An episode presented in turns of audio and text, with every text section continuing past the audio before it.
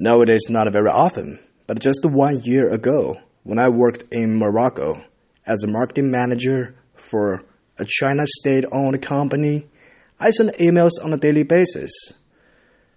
to do daily reports to our headquarters or to ask certain proprietaires or proprietors to do some clarification on certain projects that we were cooperating on.